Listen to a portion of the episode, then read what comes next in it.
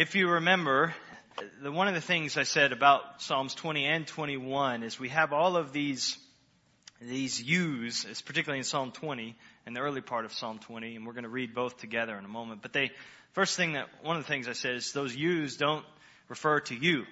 Um, this is not uh, a psalm that is um, about you specifically. These psalms are about a king. Uh, they're royal psalms, we call them. This is, and I don't think that we have royalty tonight. I don't know, um, no eight-year-old royalty like Josiah or anything like that here.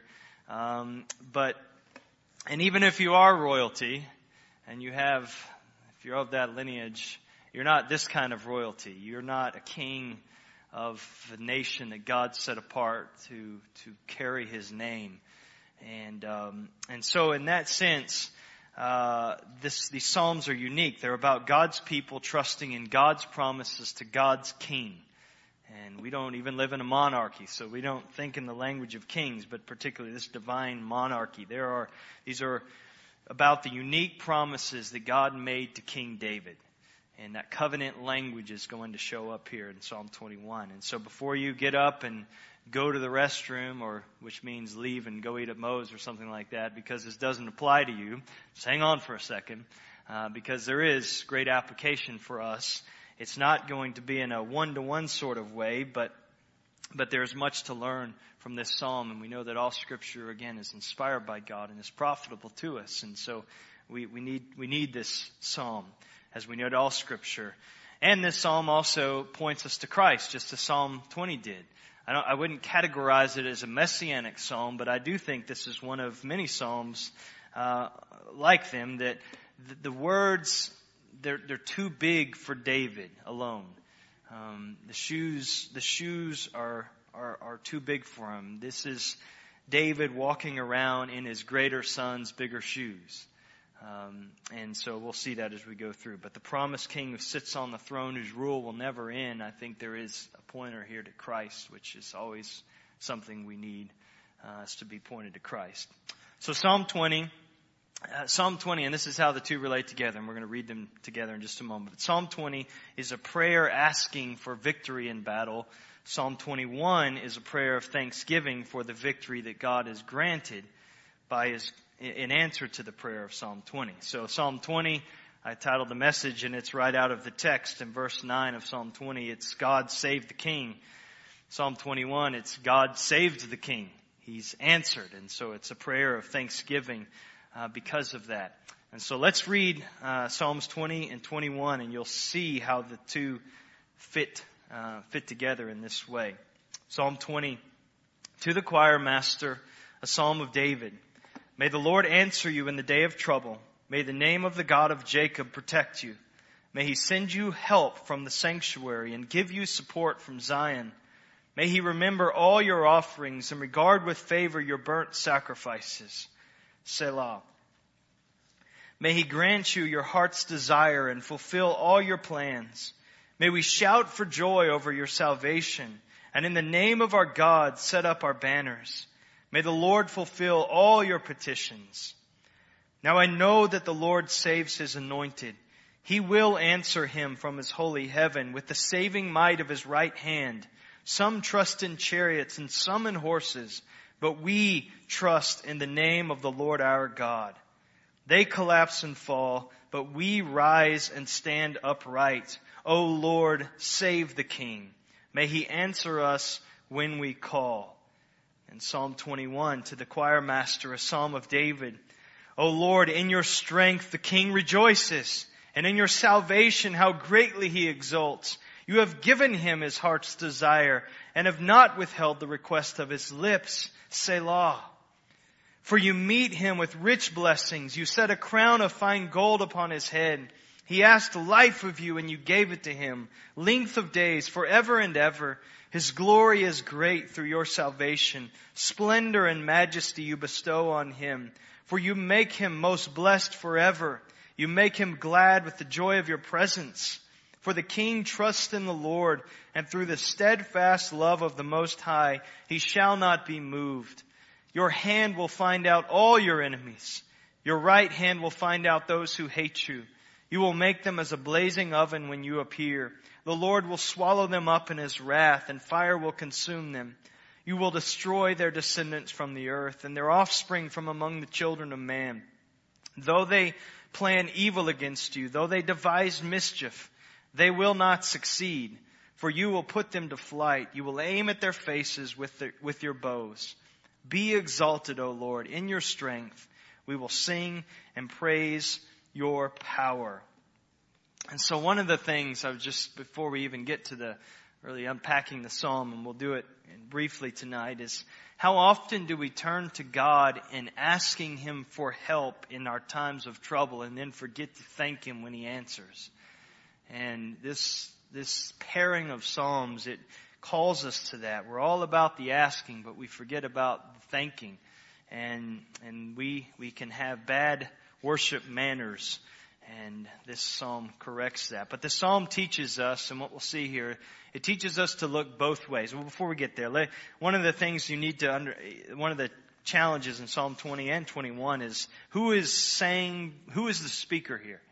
Um, and so who is, who is saying this? Who is praying this? It's a Psalm of David, that, but that could mean it's, David is the one speaking. It could mean, um, it's, it's, um, a priest, speaking of, of David. It could mean uh, the congregation is is making this petition, but it, it concerns David. It concerns the king, and so there is there is debate. I I tend to think that it's probably the congregation that's that's speaking on behalf of David, or it's David himself speaking in the third person, which is which is not unusual. But e- either way, and then as we get down to verses eight and following, all there's one other kind of interpretive issue that we'll which will be helpful in understanding what's going on. But, but one of the things, what this psalm does is it teaches us to look both ways. That's what I was getting at. When you walk in the city, when you're crossing streets, we teach our children to look both ways, right? Left, right, left, or if you're in the UK, right, left, right, and, uh, which always messes me up.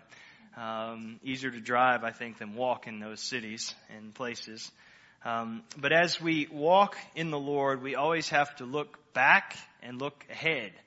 And that's what the psalm, what, what the psalmist is doing here, what David is doing. He's calling us to look back in thanksgiving for how God has saved, and he's looking forward to future victory, future full, final deliverance.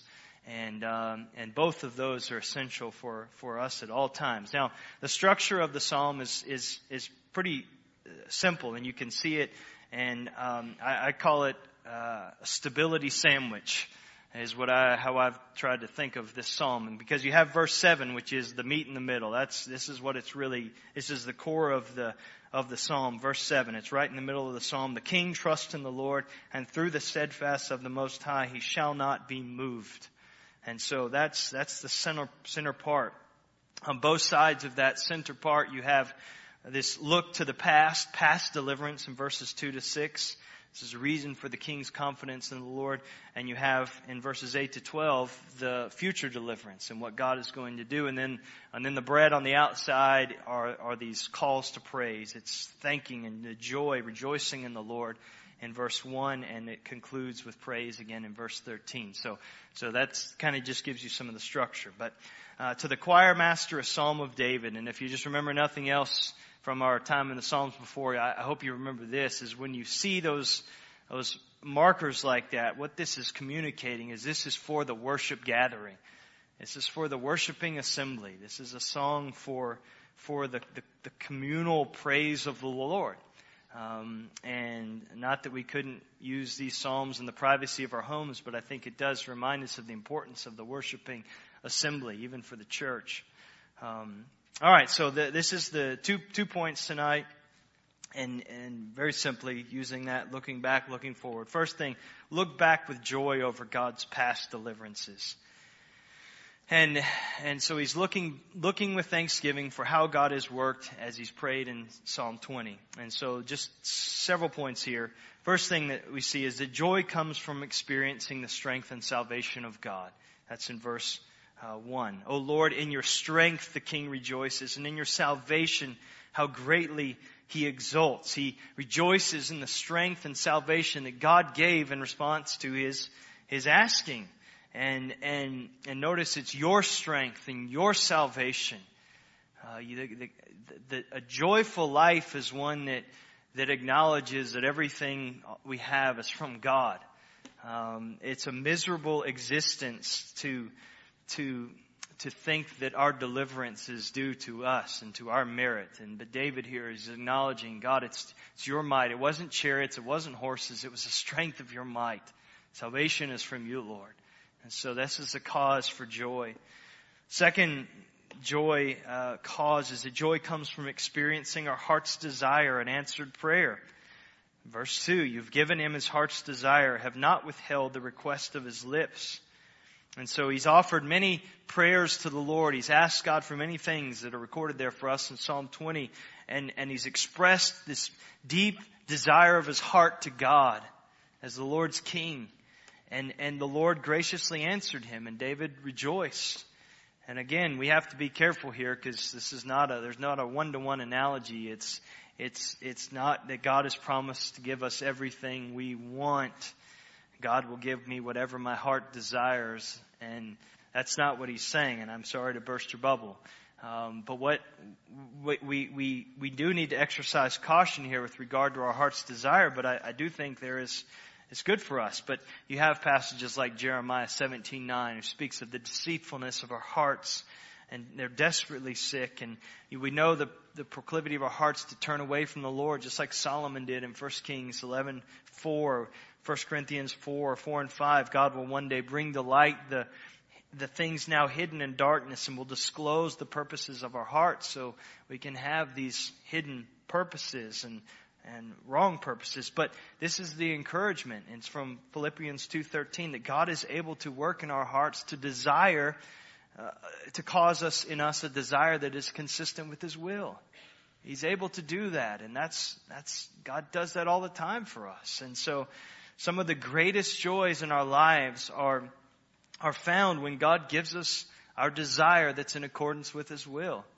Uh, I mean, I, I just, I just remember um, just the, the, asking of prayer again when when Katie was sick, and just one night just being so distraught, and it would have been such a hard day, and and and just just throwing out some things to you as a church, and just my prayers, and and the next day, every one of those things was answered, and I just remember the joy. God, thank you for for, for that. Just answered prayer. God graciously giving us the desire of our heart, and it's in line with his will. So this is one of the things David, David prays, one of the causes of joy. And then the next, in verse 3, joy comes from experiencing good things from God. You meet him with rich blessings, set a crown of gold on, on his head. He went from being a shepherd boy to being king. And, and, and notice the personal, how personal the giving of these gifts is. You, you meet him. God meets us with his presence and the giving of blessings. It's, it's not just it's a distant thing, but the language is very personal. And again, God gives us and blesses us with many good things in life. And as we, when we see God as the giver of these good things, there's great joy in those things. Um, and, and so we can, we can rejoice in, the, in, in those things. Uh, fourth, uh, joy comes from receiving life from God here and in eternity. Um, he asked life of you and you gave it to him, length of days forever and ever. And, and when God has blessed us with the fullness of life here on earth, and we realize then that we can live with Him forever, it's a source of incomparable joy for us.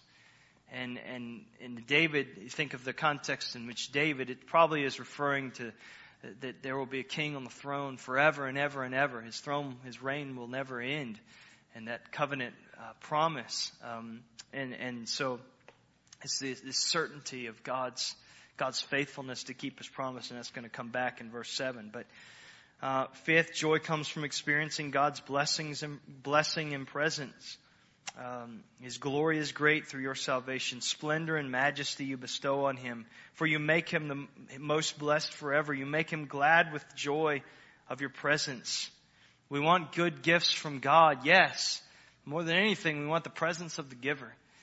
And this is, this is what gives joy to the people, people's heart as they think of their king.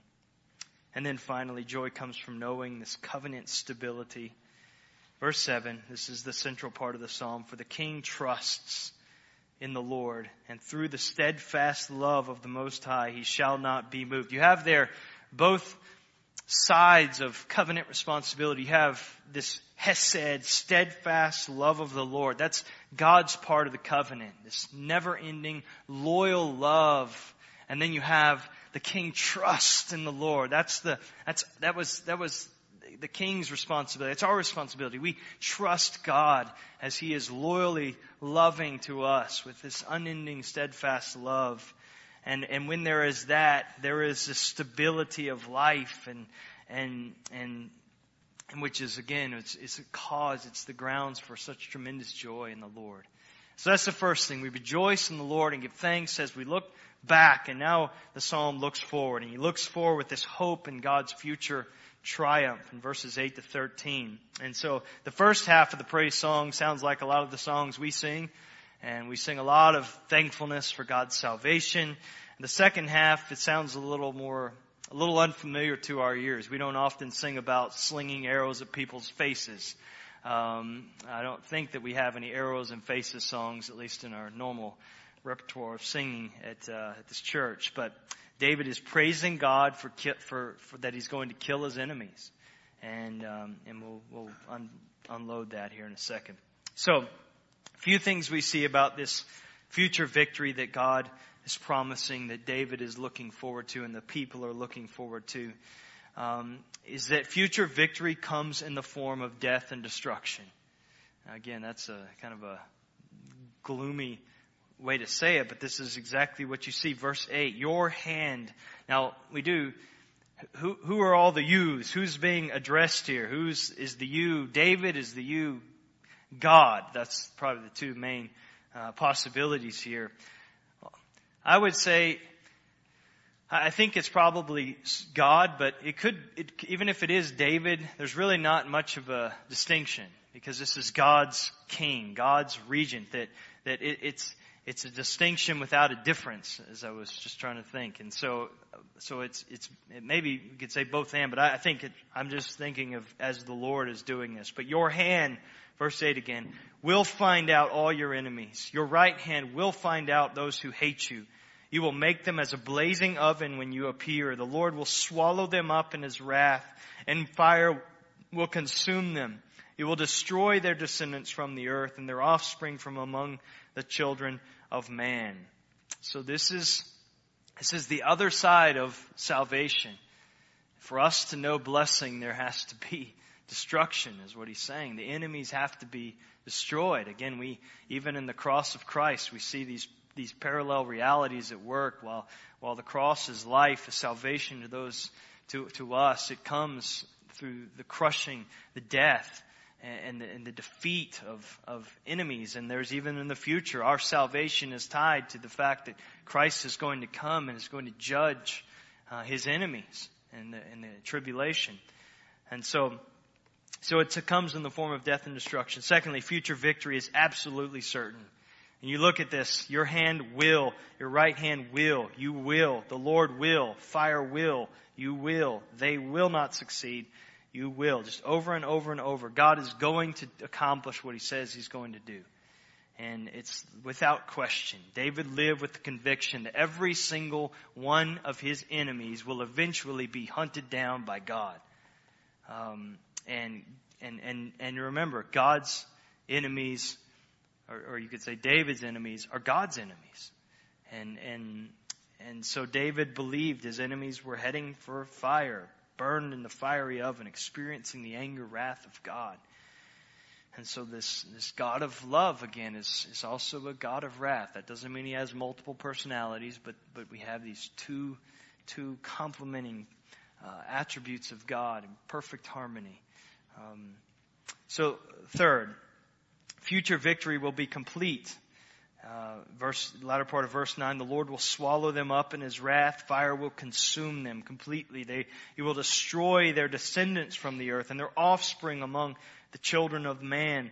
So God's going to destroy even the enemy's offspring. He will destroy all the God mocking, God hating families of the earth.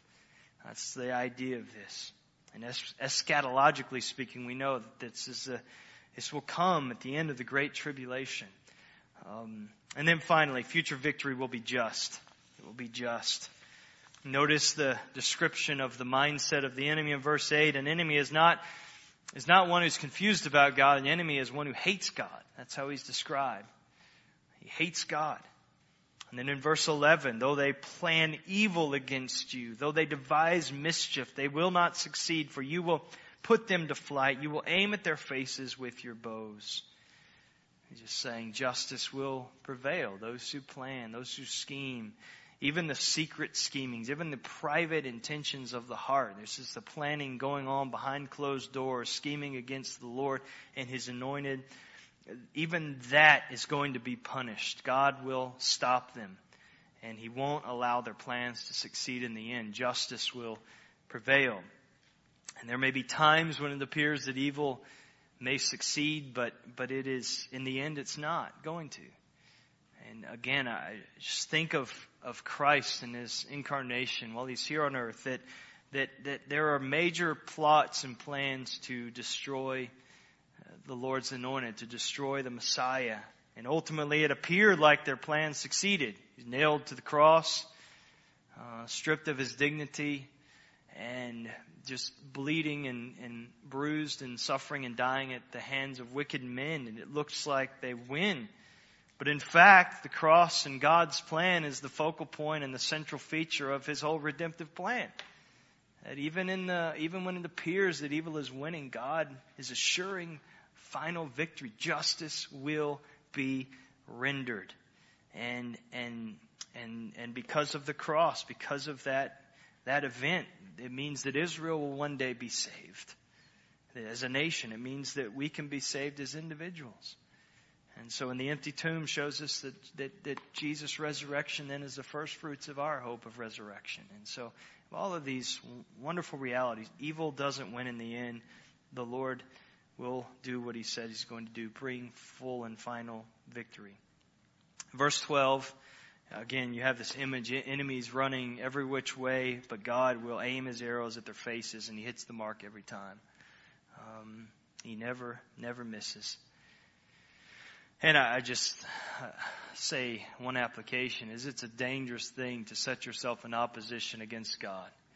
Um, and I don't say that out of smug arrogance because we've all we were all there. We were we were born shaking our fist at God. Um, but I, I, that should arouse pity in our hearts for those that don't know Christ, that living hating God Nobody's indifferent towards the Lord. They love Him, they trust Him, or they, they deny Him and, and hate Him. And, and that is a dangerous place to be. And eventually, you're going down. And so, God, burden our hearts, fill us with compassion for those that don't know the Savior. So, how does David respond in the end? Again, it comes back full, all the way around to praise. He says, Be exalted. Be exalted, O Lord. In your strength, we will sing and praise your power. How do we respond with this hope and this anticipation of future full, final deliverance, justice to reign? It's, it's worship. We sing His praise. We exalt Him for His power, His glory, His strength. And, and, and such as, I mean, I, I was just thinking for, just by way of application, this is the Lord's Day for us. We come, and we come together each Lord's Day and we celebrate uh, we're looking back at what Christ has accomplished on our behalf, and we, we come and we gather and, and we join and, and, and, and exalt God for the salvation that we know and, and the strength of His might, and then we scatter from here, going and proclaiming that salvation uh, each Lord's Day. And so, uh, may the Lord fill this church with enthusiastic worshipers who, who, who have this burning desire to see the Lord's name exalted. All right, just a couple things and then we're going to pray. Uh, one, how do we apply this psalm? And I've made a few points of application along the way, but I, I would just say be encouraged when it seems like evil is winning. Um, God is still, God is still on his throne. And it, it, seems like the wicked are prospering. Look at Psalm 73 and Asaph, that struggle. But we can trust God and have stability even in this messed up, fallen world. How? Because again, we look back. We look at what um, the salvation that is ours as believers. We look at the at the cross. We see where justice and mercy meet there, And we look forward to Christ's return. And He's going to come and set all things right. He's going to judge. He's going to reign. There will be a new heavens and a new earth. And we have that hope. And so that, let that give us a stabilizing effect in our lives now in the midst of a tumultuous, trouble filled world. Second, put away any self reliance that remains and trust in the Lord alone. Um, don't trust in the arm of flesh. Trust in the, God of all flesh. And, and so this is, this is evident here in the psalm. This is instructive to us. We can't succeed in anything without God's intervention. Um, and I was just thinking, we'll want to pray for Vacation Bible School and, and even in those kinds of things, God, we need you. We, we can't do this without you. Um, and then finally, let your joy in the Lord flow through the channel of praise. I'm, I'm modifying a quote from Charles Spurgeon there, but let your joy in the Lord flow through the channel of praise. And again, I, I think there's, again, because this is for the gathered assembly, there's, there's, there's response here for us in our corporate worship. May it be vibrant, expressive praise whenever we gather and rejoice in the salvation of the Lord.